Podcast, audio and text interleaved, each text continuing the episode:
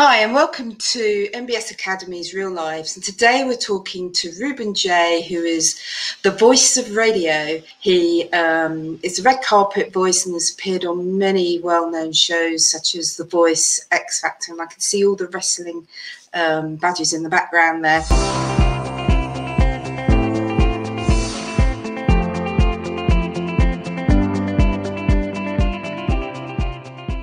So, how are you today, Ruben? Oh, I'm doing wonderful. How are you? Thank you for having me. Um, excellent. Thank you for coming on board. Today, you're going to be talking about your story of um, your childhood, your early beginnings. Yes. Yes, I'm super excited. I uh, it's a story I haven't really said, uh, I haven't really told too much of. So uh, you'll be one of the first uh, to hear it. Oh, that's great. Thank you so much for that. Thank you. As you know, we do these stories because um, I think it's really quite important to share stories and experiences. It helps people to understand their own lives, and maybe you'll um, help somebody to face perhaps a difficulty in their life or to understand what's going on in their life a bit better. So tell me, tell me where it begins. Oh man, it, it begins uh, in Orange County, California, all the way across uh, the world uh, from you. It seems absolutely. Like, you are uh, you're in, in, France, I believe, correct? Yeah, I'm in the south of France. Yes. South France, and uh, I'm all the way over here in in California, Hollywood. Uh, I was born in 1992 uh, to a woman named Angela, who uh, we'll dive into her story probably a little bit more in, in a little bit. But uh, long story short, uh, for that, uh, was born and raised out here. I've lived in the same, literally, I've lived in the same house for 25 years. Uh, it's amazing. It, it's it's a, it's a rarity these days. It feels like that people live in the same house for so long. That's true, for sure. Absolutely. Yeah. I, I certainly never have. Yeah, I have a friend who, uh, excuse me, he actually was on my podcast and he was telling me he's moved I think eight times in 20 years. And I'm like, that is an incredible amount of time to be moving around. I uh, can beat that. Oh, really? I, yeah, I, I moved around 13 times in 10. Wow. That's insane. Do you just leave things like packed? Because I don't know how you would. Actually, there's a certain amount of truth to that. There's always um, boxes in the garage that remain unpacked. That is true. That's, uh, but it's very therapeutic to have a clear out when mm-hmm. you move. Yeah. That's my excuse anyway. It makes it makes some sense, uh, you know, because I, I think about like the cl- the clarity of like cleaning out your desk at the end of, you know, a certain mm. project mm. or something. Your, your mind just like completely clears out. I can only imagine what it's like uh, to completely clear out your living area uh, and, and starting fresh. Yes, yes, but then I also admire and it, you know there is part of me that sort of would like to be in the same house that um, I grew up in. To have those roots, must be quite nice. Yeah, for me, um, I've been I've been very lucky to to it's been a cursing and a blessing at the same time to be in the same place for so long. Uh, you know, the blessing obviously being uh, low rent, uh, manageable. You know, being able to stay with with friends and family who you've grown up with. Yeah. Uh, you know, and then obviously when the pandemic hit and and losing literally everything that I had, uh, it was actually really good to be able to say, okay, at least I still have my childhood home. Uh, I don't have to worry about how I'm going to pay my rent. I'm not. I don't have to worry about, you know, uh, if I'm going to be able to find food on the table because I was, you know, my dad's still around and still kicking. Yeah. Uh, we were able to survive um, our portion of the the lockdown um, so far. So, it, it, it, and but you know, the negative of that is not being able to see different parts of of the area as or not getting to know different cultures or different parts of the country or the state uh, as often not being able to say oh yeah i've i've moved to you know it's it's interesting to hear people's stories about moving all over the world and all over you know even even if it's just moving across mm. off uh, across the uh, the city it's it's pretty interesting to hear. Yes yes. You said um a moment ago you lost everything in the pandemic. Yeah, um, I when uh, in February I was working three jobs, essentially full time, uh, doing marketing for one company, uh, working over at a radio station here in Orange County, uh, and teaching at the Academy of Radio and TV Broadcasting out here in, in Orange County, California. And uh, when the pandemic hit, uh, I was literally let go uh, from each job. One, you know, literally one day after the next, each job called and said, "Hey, by the way, we're letting you go." Oh, that's awful. yeah, it was. It was rough. It was rough, and it was a, a really rough April, uh, March, April, May, uh, and then June. Things turned around again once things opened up. Uh, was able to to get back. You know, working a normal job now. Um, but a normal job. yeah, yeah, in the broadcasting or, or marketing world but one with uh, with benefits and you know retirement plan and actually pays the bills. So so so is that be the positive step forward? Yeah, it's it, you know it's one of those things where um, you know I've been in this industry now for ten years, mm. and uh, being able to like be able to like oh how do I, I don't know how to explain it in a, in a way that would make sense to, to everybody out there but radio is really a dying industry here in the united states i don't know what it's like uh, across the world but out here it's really an, an, industry that traditional talking to a microphone over the local fm transmitted you know signal mm. uh, it, it is an industry that doesn't really exist anymore and for those who still work in that industry, you're making $12, $13 an hour, which, um, you know, part time with no benefits, no insurance, no retirement, right. and no guarantee of a job tomorrow unless you're the big names. Yeah. Uh, you know, so I did that for 10 years. I struggled for 10 years. And, um, you know, and I made a lot of money in the process. You know, I, I've all the money I made in the process was done independently, not through a big company, not through a you know a you know a partnership with you know uh, a, a, broadcast company. It was all, all, stuff that I created on my own, uh, and I've I've lost a lot of money in the process. Uh, yes. And with with this job, you know, this new job, I work in. Um, I'm not gonna say where I work uh, in, in particular, yeah. but I, I, work in what they call an essential industry now. Uh, mm-hmm. Uh, I don't have to worry about showing up to work tomorrow and then being like, "Hey, by the way, the pandemic's back," or you know, everyone's being on lockdown, yeah. so you're losing your job again. We, you know, they work through the lockdowns, they work through the pandemic. We, you know, I don't have to worry about if my, you know, I, one of the jobs I had. Uh, couple of weeks before the lockdowns hit, they're like, "Hey, by the way, um, we're having issues making payroll, so uh, we can't we can't pay you your full wage. So here's here's half your check. Uh, by the way, right. don't don't cash that till Friday." And then you're like, "Dude, you're already three days late." you know? Yes. Uh, so yes. It, it, it's once it's one of those things where professionally, uh, it's one step backwards and like going to a normal nine to five job. Mm. Um, but personally and long term wise, it's like 20 steps forward. Yes, yes, I can see that. That's that's really interesting story in itself because it's very different from um, the experiences here in France, for sure. Yeah, what, um, if you don't mind me asking, um, you know, because I, I I'm just curious from a strictly political standpoint. We don't have to get into the politics of it, but what is is, is the government doing? You know, uh, what, what is the government doing for people out there who are uh, maybe not not working right now or, or don't have really a, a, solid income during the pandemic? They are providing support. That's good. Yeah, absolutely. Um, and it was it came through quite rapidly. Um, you know, there, there hasn't been huge job losses. Um, so it was three months of support. That's good. And so when lockdown ended, uh, it all virtually went back to to normal.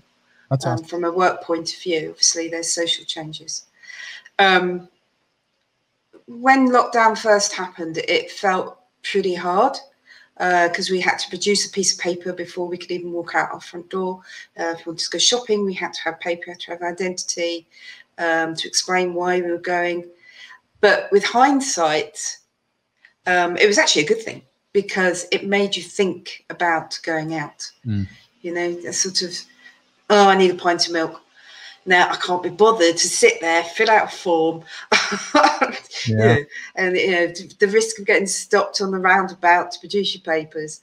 So you really did organise your lives to um, do do the least amount of going out, and I think it worked in the long term. You know, we're very low um, rates of um, COVID here, That's and good. life is almost back to normal. That's good. Yeah, it's interesting out here because I feel like a lot of us used going to the store as an excuse to get out of the house.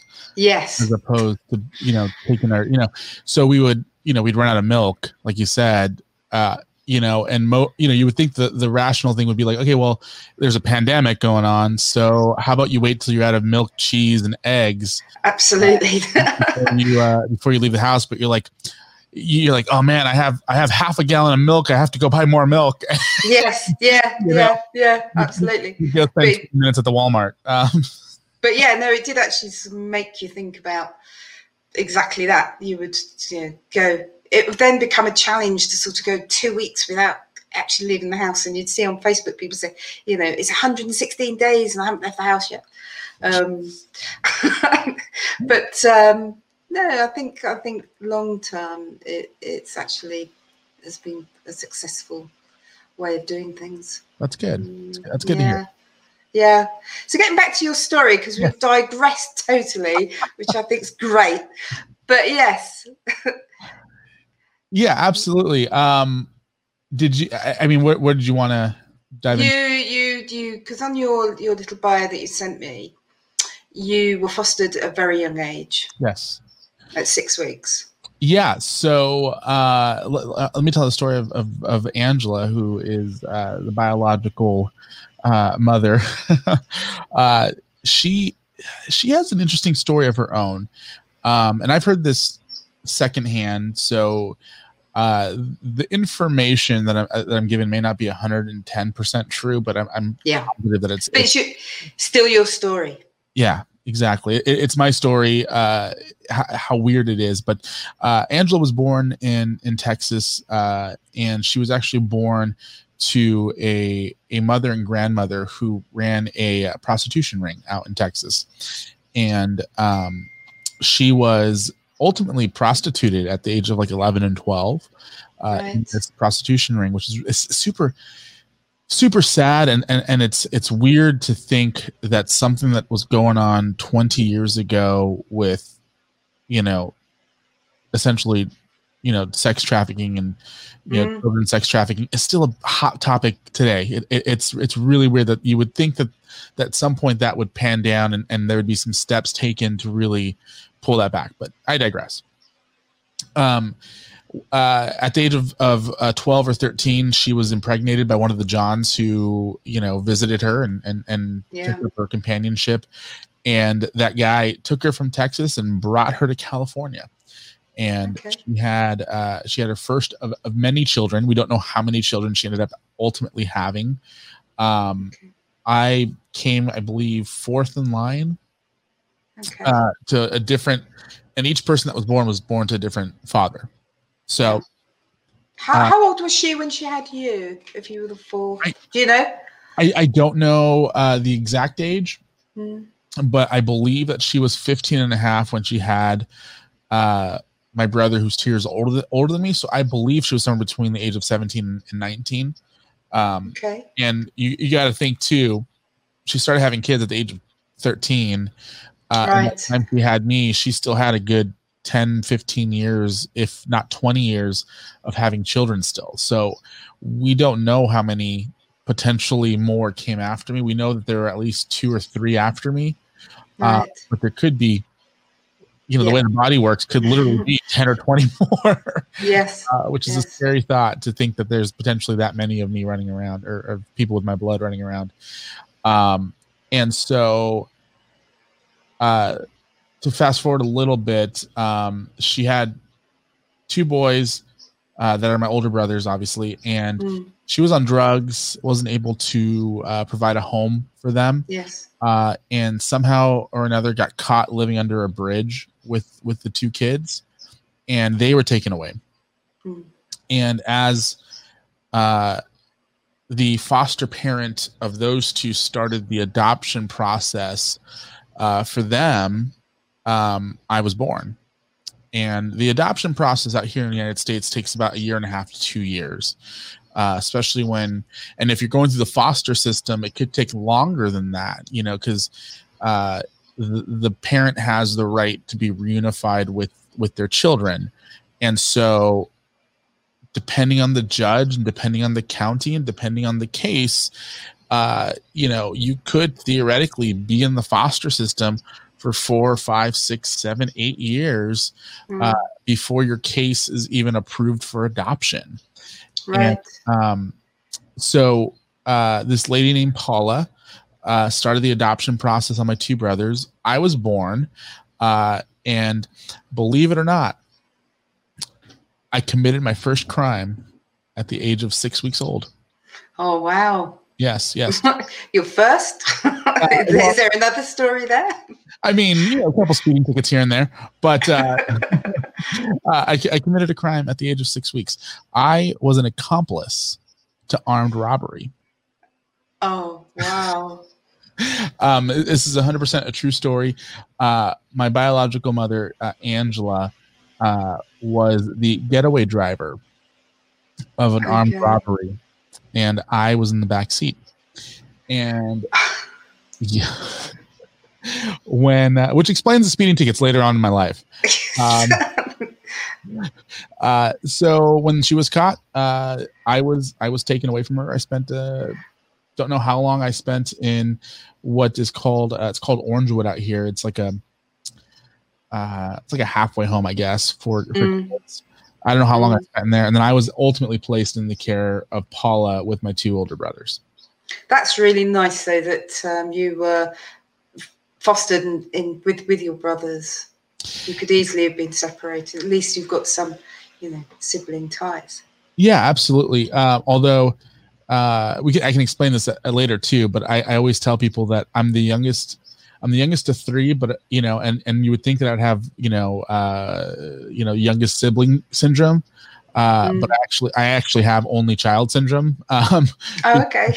uh, because I grew up so differently and so isolated from them that it, you know it, it just didn't didn't really matter to me. You know how many siblings I had. right. Um, so, but I think it's important to, for me to state this as well. And I, I, this is of the beauty of, of working out the story is I can uh, actually work out the details and how I tell it too.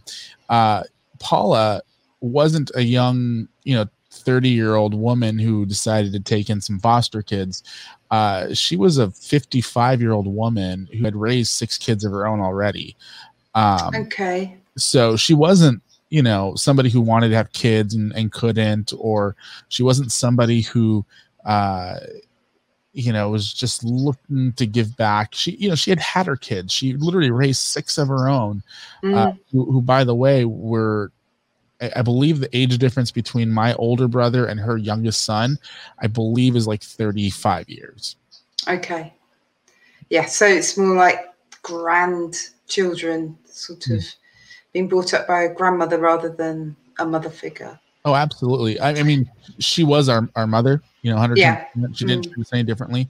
Um, but we growing up, I mean, we would walk into parent teacher conferences and get immediately the teachers would be like, Oh, it's so nice. You brought your grandmother. No, that's my mom. Yes. Yes. Yes. So what's the age difference between um, you and your your brothers? Uh, we're all a year, a year and, uh, I think we're all a year apart. Uh, yeah, quite close. Yeah, very close. I mean, Age-wise. like one right after another. My, my oldest brother Mm. David, uh, just turned 30 a couple days ago. Um, my my older brother Alex, I believe, turned 29. Yeah, he turned 29, and then I'm turning 28 uh, in December. So, Okay. um, you know, we're all Yeah. one right after another. Mm. Yeah. Considering the close age group, um, it's, it would seem a little odd that you said you felt like an only child, that you had only child syndrome.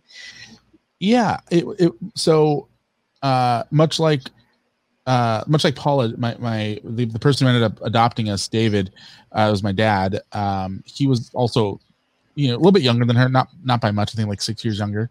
Right. Uh, so he was older um, and couldn't handle the three boys um, Okay. by himself.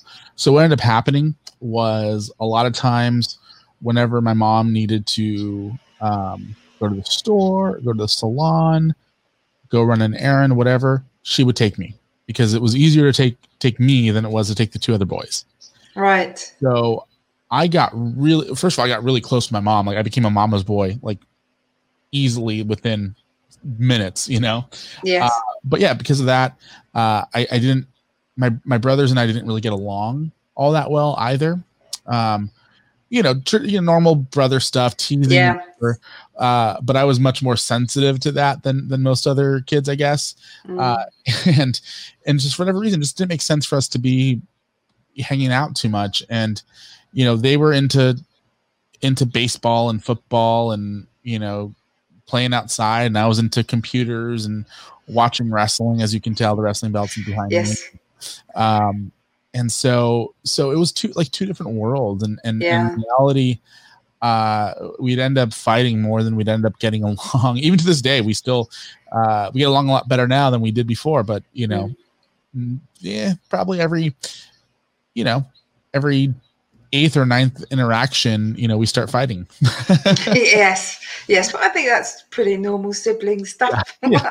I'm sure there's plenty of people who would say the same. I'm sure yeah i'm sure Yeah. So obviously you know your story. Did you were you just told about your biological mother of you or did you investigate the story yourself? Yeah, so um I had grown up believing that the people I grew up with who were raising me were my parents. Yes. So so when I was like 9 or 10 years old, my older brother actually got in an argument with me, got in a fight with me and told me, "Oh, by the way, you're adopted." Okay. Well, it turns out so was he. Um yes. uh, and and he actually apparently he knew that but uh, I, I didn't know that at the time and so um, my mom had to explain to me what adoption meant and kind of talked me through how uh, i was born to a woman who uh, you know at first when she started having kids wasn't having kids because she wanted kids she was having kids because she kept getting pregnant by dudes who were using her for her body Mm. uh, and then uh, once she had the kids did stupid things and got the kids taken away Well, know? yes. Armed robbery being probably pretty high on the list of stupid things with Absolutely. a six week year old baby. absolutely uh, you know and living under a bridge with children isn't the safest No. either and No. um, you know i mean but again she was she was a child herself you know she, Absolutely. She's got her own story, hasn't she? I mean, that's a pretty tragic story yeah and, um, and to be so young. yeah and my understanding is she hasn't changed much since since all this happened anyway either Right. Okay. so so she's still you know still a child in in, in some degree Mm. um, you know and i learned later on in life uh, as i you know the older i got the more and more my mom would tell me um, and and so i learned later on that there was a chance there was a, a like a minute where angela was was clean she wasn't on drugs anymore she had found a job she had found housing that she had been in for six or seven months and by all intents and purposes she had gotten her life together. So this is before the adoption process with me began. So what happened was my two brothers were in the middle of the adoption process um, when i was put into foster care the county stopped the adoption process uh, in case i was put up for adoption and they wanted to keep the boys uh, you know Together. together Yeah. um, and so they my, so you know paula and david my, my parents they they they agreed to stop the whole you know um, process and waited the year and a half for me to go through the foster system essentially Yes. uh, which included angela being given the chance for rehab and parental classes and you know um, career counseling and you know just being given the resources that she you know was was due to her for the situation that she was in Mm. knowing that if she completed all this uh, the judge at the end of it could could put me back in her care. Yeah. uh, and the two other boys would that would not happen with them. They were already being adopted out. While the process stopped for them it cannot be undone. Uh, right. so uh my mom got the call one day. Hey she's been clean for a year. She's been living in the same place for the better part of a year. She has a job. We believe that he, she can support the baby. Um get his stuff packed and and sometime in the next week we're going to come pick him up and uh That must have been pretty tough as well for your mum. she you know what she she when she was telling me the story i was probably about 15 or 16 when she told me the story Mm. uh she she teared up Yeah? I Like, like and she told me she's like listen she's like even though you weren't my my child i raised you She's like, Yes. I, she's like, I, I, I taught you how to eat, and I taught you how to go to the bathroom, and I taught you how to come down the stairs. And she's like, Mm. so you, you were my baby, you know, even Yes. if you weren't my child, and and so, you know, and unfortunately, that's that's the pain and reality of foster, you know, fostering children. Uh, Mm. if you get them out of at in, out of infancy, you develop uh, bonds. bonds and attachments. And Mm. my dad uh, would tell me, and to this day, he'll tell me, "Oh yeah, I didn't hold you when you were a baby." Okay. I'm like, "Why is that?" He's like, "Because I didn't want to be attached to you when they took you away." Right. You know, Mm. and so that, and, and honestly, to this day, there's a little bit of a strain between him, not like a an envy or like a why didn't you love me when I was a baby? Just there was there isn't that attachment there. Yes. where with my mom there, there was an attachment and there was there was a very uh, noticeable difference between the way that my mom and I interacted and the way my dad and I interacted. Mm. Um, so anyway, so she was told, "Hey, by the way, we're taking the baby. We'll let you know when." Uh, about four days later, uh, she gets a call again and says, "Well, Paula, how would you feel about adopting the baby?" Four days. So my mom cusses them out um, and says, "H- You can't play with my emotions this way. You can't call me one day and tell me that you're taking the baby and then call me back the next and, you know, a couple days later and tell me that or ask me if I want to keep the baby. Like, like that's not fair to me. That's not fair to the baby. That's not fair to Angela. Like you get, you guys have Yeah. to make a decision. Mm. And so, so the story goes that you know they after they calmed her down, they explained to her what had happened, and what had happened was, um, Angela was told, "Hey, you have to come in for a final drug test, uh, because we want to make sure that you you you know that you're still clean, and if you are, you're getting the baby back." Mm. And she tested uh, Positive. positive, Mm. and um, you know, part of me thinks to myself, you know, there, there- there's like multiple thoughts that goes through my head when I tell this story, and and and one is, you know, did did you not love me? You know, like Yes. to, to Angela, like like Mm. was I your least favorite of the children that that you weren't willing to put the fight up for me? Like you kicked and screamed for the other two, but you didn't like the chance you had for me, you gave it up Yes. uh the other part of me is thank god that you you, you know that you relapsed because my life was changed in you know indefinitely for the better Absolutely. you know and the thought that i actually give the benefit of the doubt to for this woman is that she woke up one morning and realized hmm, i can't do this and sabotaged herself and actually sacrificed you know her motherly instincts to make sure that i was taken care of in the long term and that's that's the story that i cling to that that is an excellent way of looking at it. Uh, extremely positive.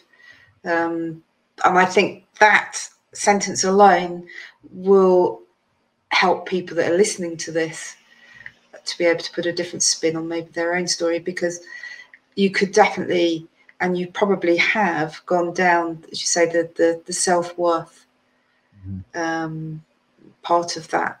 But yes and i think you're probably right. I think she probably did have a realization that she couldn't actually cope and provide the life for you yeah and I, you know that's that's the story that i i choose to like i said cling to because uh, the other two options realistically uh one doesn't give credit to anybody you know Mm. for, for what happened and the other one gives negativity that i just don't want in my life you know because yeah when it Mm. comes down to it um you know i could sit here and i could tell you uh you know i can call angela every word in the book um Mm.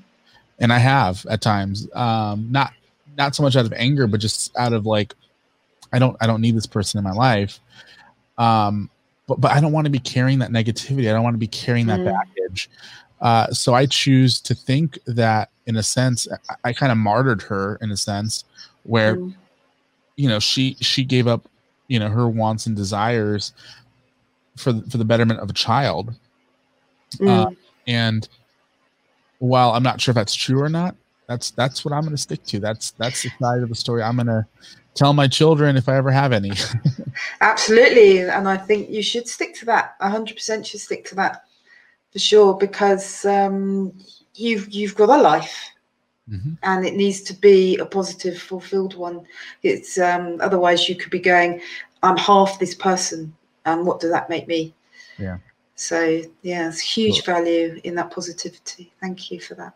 Yeah, absolutely. And I think that a lot of people who have gone through either foster care or adoption or uh you know a parent walking out on them or a step parent walking out on them mm. you know they tend to think about what they did wrong as a mm. child yes. you know and 99.999% of the times it wasn't wasn't that person it wasn't wasn't you who did it you know? Like in that that 0.001% of the times that it is that person's fault it it's because you were born and the person who, who had you or the person whose responsibility it was to take care of you didn't know what to do or got scared or just wasn't ready for the responsibility and again it's nothing that you did it's their decision Yes. You just happen to be the product that, you know, and unfortunately yeah. happen to be the the the pawn in the game uh, mm. that that ends up ultimately paying the price, uh, or potentially becoming uh, a phenomenon of of somebody who's given a second chance, um, mm. or I have a friend of mine who I, I, won't mention his name, but you know if he watches this or listens to this, he'll know exactly who it is. Who's whose father left at a young age and left him and his sister to kind of fend for themselves with his mom and he's an incredible like he like he turned into an incredible man and i can't wait until the day that he has children uh, and a wife because he's going to show everybody that just because he didn't have a father around that doesn't mean that he can't be a good father and he mm. can't be a good husband uh, just because he doesn't know how to you know hang drywall because his dad didn't teach him doesn't mean that he won't make a good a good father or husband someday. Absolutely absolutely. And in a that is about again the positivity and making your experiences um, into making you a stronger person.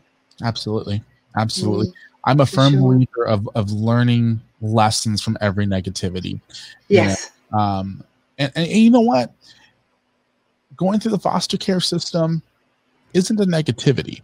Um, you know, it, it's it's an unfortunate side of life um, mm. for a lot of people that that there are people in this world who have children who are either not ready for them or just do something stupid to get their kids taken away.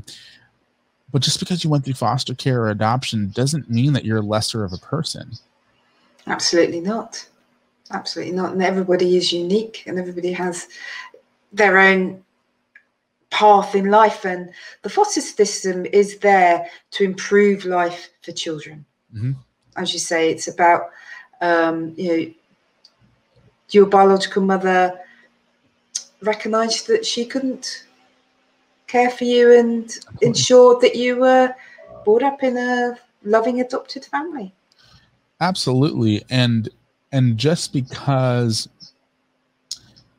just because you're taken out of a bad situation and put into a, into an unknown situation doesn't mean that you're destined for failure or negativity or anything.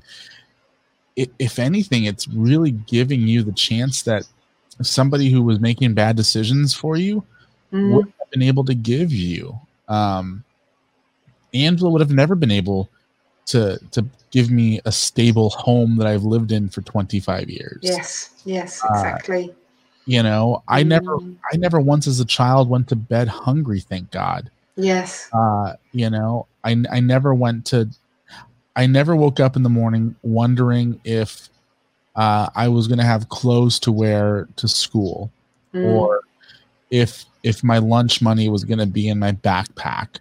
Um, thank God. Yes. I was extremely blessed. Um, yes.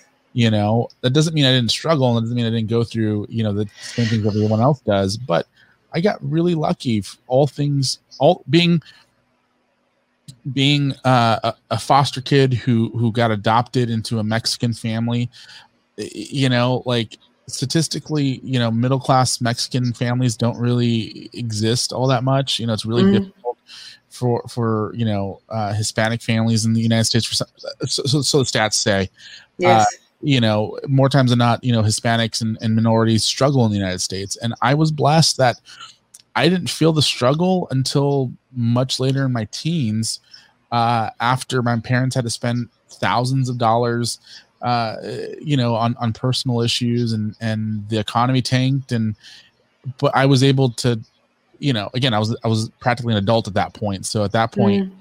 you can fend for yourself a little bit, you know, but as a kid, I'd never had to worry about that. So thank God it was best case scenario for, for my yeah, life. Yeah. Yeah. Have you ever, you've seen know Angela's story. Have you ever met her? Have you ever had a desire to meet her? No, I actually, um, I I purposely avoid her.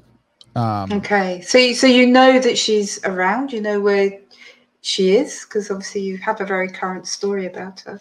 Yeah, I, I don't I don't know where she is. You know, like at this moment. Yeah. Uh, I know where she hangs out. Um, mm. I know that she is still kind of involved with people that she shouldn't be. Um, I know that she never really got out of the problems that she was in.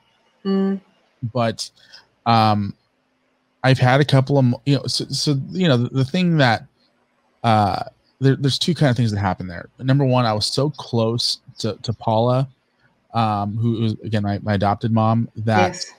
uh, I didn't need Angela. Yes. You know? Like there's some kids who when they find out they're adopted have this void they need to fill. Mm. And more times than not, in my experience, it ends up just disappointing them even more. Um, so for but for me, I had such a loving mother that I did not need um, validation from some other woman. Uh, mm. I did not need, and, and not only that, but I also had church family and and and different people in my life who, if for whatever reason Paula wasn't wasn't able to meet this certain need because of her age or her health, uh, I had four or five other families that would step up and and provide me that. They had a good support system. Absolutely. The other side of that is also you Paula may well feel hurt. Yeah. If you seek out your seek out and and, and uh, sorry Angela, no your biological mother. Yeah, my well, so my oldest brother actually did seek her out and actually did kind of have a revolt after a while. Okay. And, you know, he went through this phase where I don't know. I, I, personally, I've never talked to him about it, um, but I think he believed that that grass was greener on the other side. Mm. Um, and he had, you know, he says that he had memories of of playing with her and and visitations and stuff, and so he had a connection. Uh, mm. I don't remember you know that you were six weeks old yeah and at the yeah.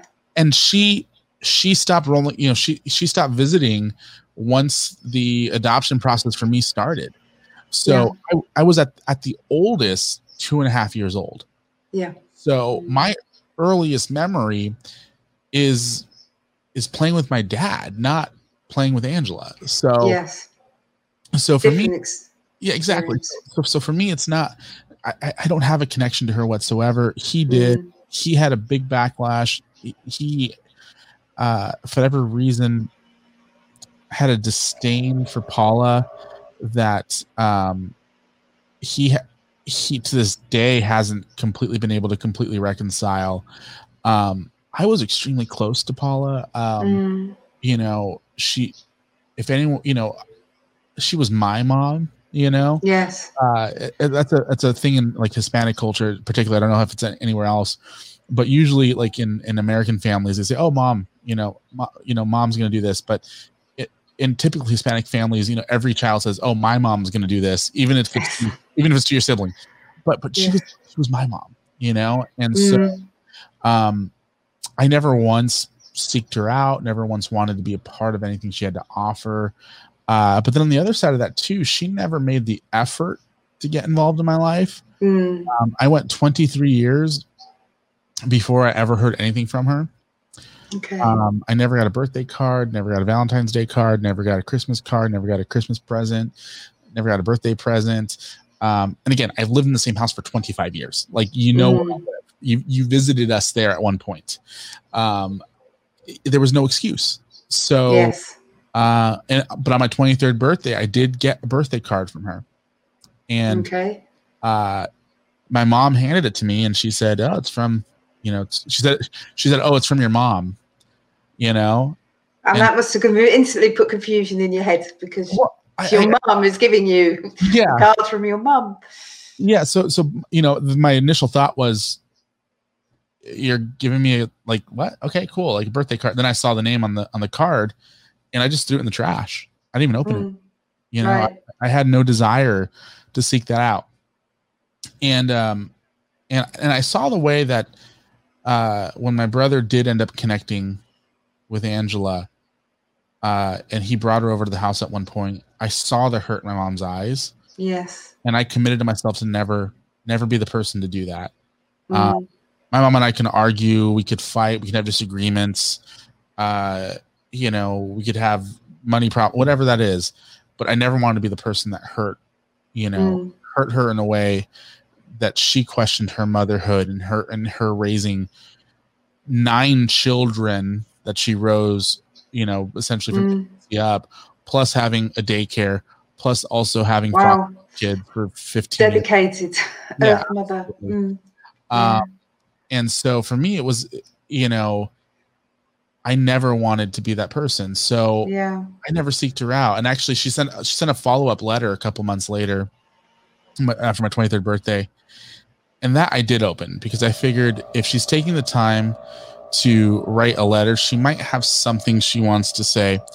Uh, let me turn that off real quick. No, it's it's an inspiring story and it's a very positive story, you know, from very dire beginnings, really. From a tragic story, you have become a strong strong person, very stable person with a, a loving family. Absolutely. Yeah. I, I credit that 110% to, to Paula.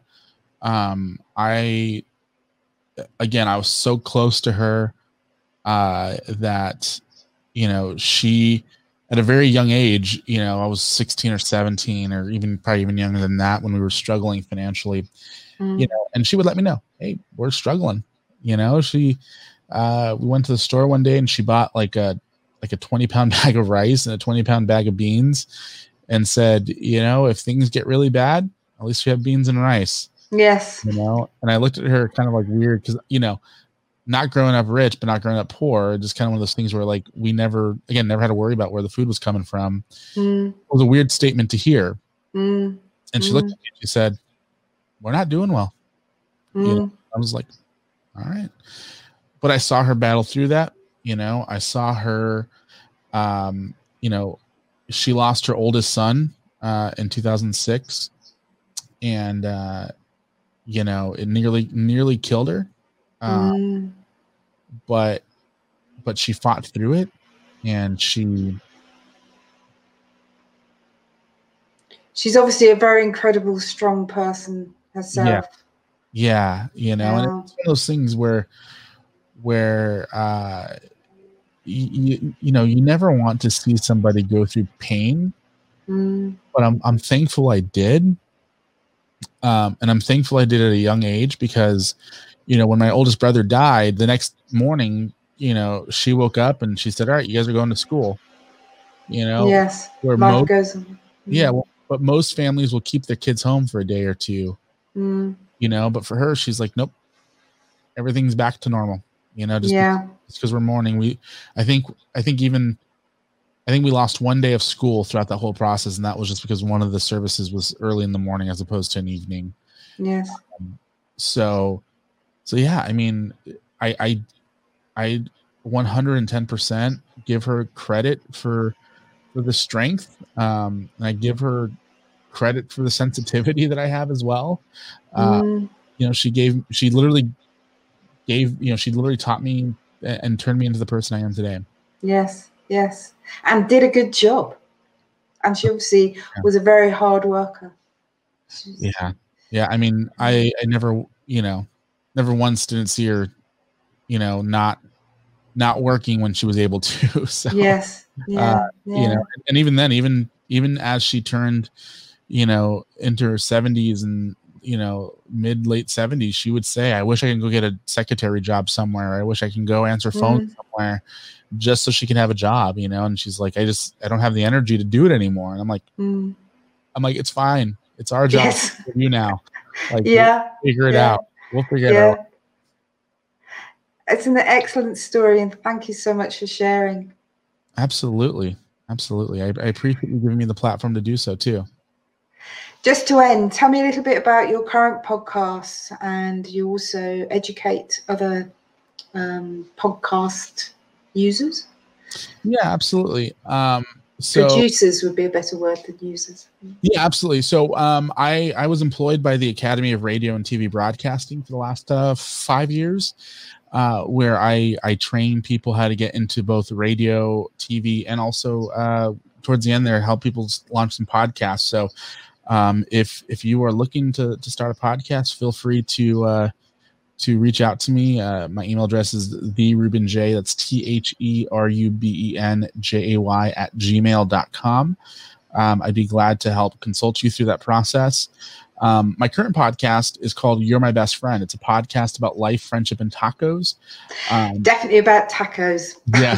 it's, it's Taco Tuesday for me out here today. Uh, and, well, actually, it's the end of Taco Tuesday, but uh, I did have some good tacos. Uh, and basically, what we do is we bring on people who have interesting stories, or are musicians and or entertainers, or authors, or or, or whatever. Uh, we bring them on the podcast, and uh, we let them tell their story, uh, how they got started, while asking them uh, some essential questions that we have. While we we say that we we do life with people. Uh, mm. We talk about our friendships and we eat tacos together. So Excellent. that's kind of the the the the one you know the one sheeter there. You can head over to lifefriendshiptacos.com uh, for more information on that or head over to link dot uh, no sorry linktr.ee forward slash best friend podcast uh, to find us on all platforms. We're all over the place. Uh, we'd love to have you listen. Excellent. And all those contact details will be available um, underneath this video. So they'll be easy to find Thank you so much for talking to me. I've really enjoyed it, and it's such an inspiring story. And I truly hope that it's inspired and helped others to be as strong as you are. Absolutely, I, I hope so too. And if anybody, like, just honestly, if anybody's going through something, or if, th- if this helps you through anything, please let me know. Uh, yes. If, if, I, if I can do anything for you, uh, I would I will do my best to to make it yeah. happen, make it a reality. Um, Absolutely. Because we all to to to use an overused phrase for 2020 we're all in this together.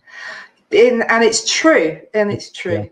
Yeah. yeah. yeah. and and technology makes the world a smaller place. Absolutely. I agree. I wouldn't, wouldn't be talking to you now if it wasn't for the internet.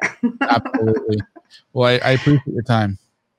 And I wish to thank everybody who's listened and watched this, and hopefully they will subscribe for more because there will be others. Absolutely. Thank you so much. Thanks.